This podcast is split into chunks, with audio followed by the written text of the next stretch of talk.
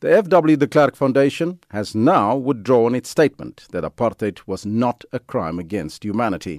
Various political parties, NGOs, and members of the public called on the foundation and the last apartheid president, FW de Klerk, to withdraw the statement. Some have suggested that de Klerk must be stripped of his Nobel Peace Prize.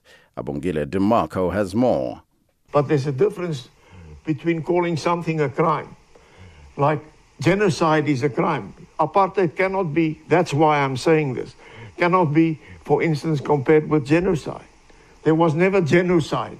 But there was a mass killing of under people. apartheid. There were many people died. Yes, mass imprisonment but of people. but more but more people died because of black on black violence than because of apartheid. An interview with the SABC days before the President Cyril Ramaphosa's SONA, former President F.W. de Klerk said apartheid was not a crime against humanity. This as the country was commemorating the 30th anniversary since the release of the late first democratically elected President Nelson Mandela. Days later at the SONA, the EFF demanded that de Klerk be removed from the House. Honorable Speaker, we have a, a murderer in the House. We have a, a man who's got blood of innocent people in this House, which is supposed to represent the wills of our people. And therefore, it is incorrect for you to have extended an invitation to de Klerk, because de Klerk is a murderer. De Klerk has got blood on his hands. The people of Boipatong are turning in their graves. And de Klerk said that crime was, you, apartheid was not crime against humanity. Well, that was the EFF leader, Julius Malema, there, and that report by Abongila DeMarco. Now, as you know, that the EFF, which raised the issue in Parliament before President Cyril Ramaphosa's State of the Nation address, has rejected that apology by the FW de Klerk Foundation, insisting that de Klerk and those who perpetrated crimes under apartheid should be prosecuted.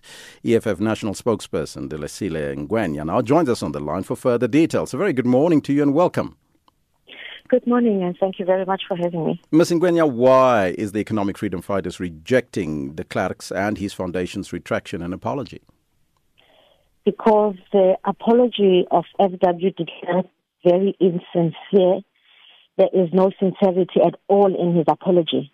For him to hide behind his foundation and make the statement through them, he must take individual responsibility for what he did.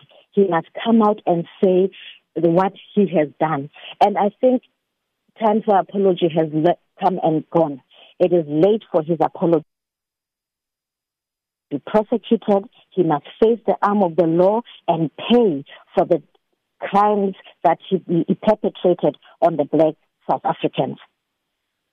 You have also called for the Nobel Peace Prize, which de Klerk shares with the former President Nelson Mandela, to be revoked.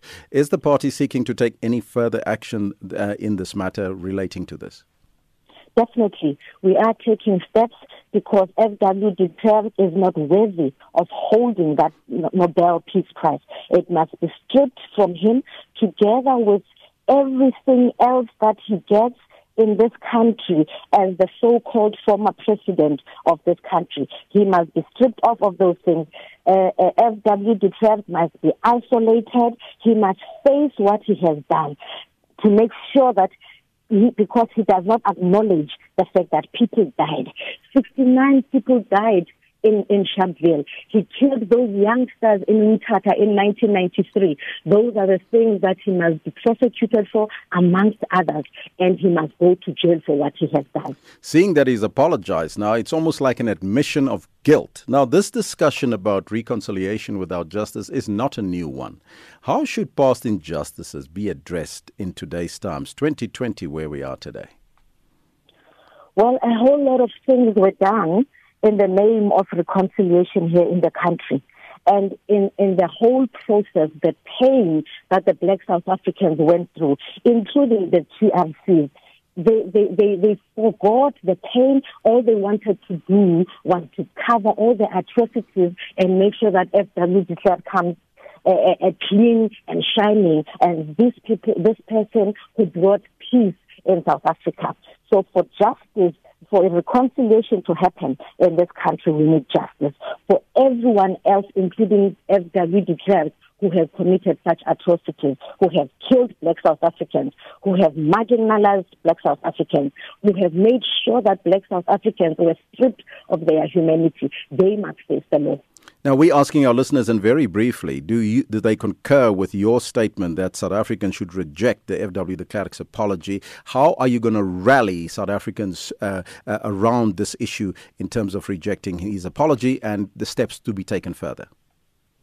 We will make sure that every event in this country where FW de Klerk is invited, we will make sure that, that those events do not take place even if it means going to that place and removing FW Klerk physically because he does not belong in those events. He does not deserve to be taken as a member of this country because he, he does not take reconciliation seriously. He is just a racist deep inside of him and he is not prepared to stand up and take accountability for what he's done. So we will make sure that in every way or form, FW de knows what he has done and pays for it. And he is humiliated and ostracized in every manner possible. I thank you so much for your time, Delisile Ngwenya. She is the national spokesperson of the Economic Freedom Fighters.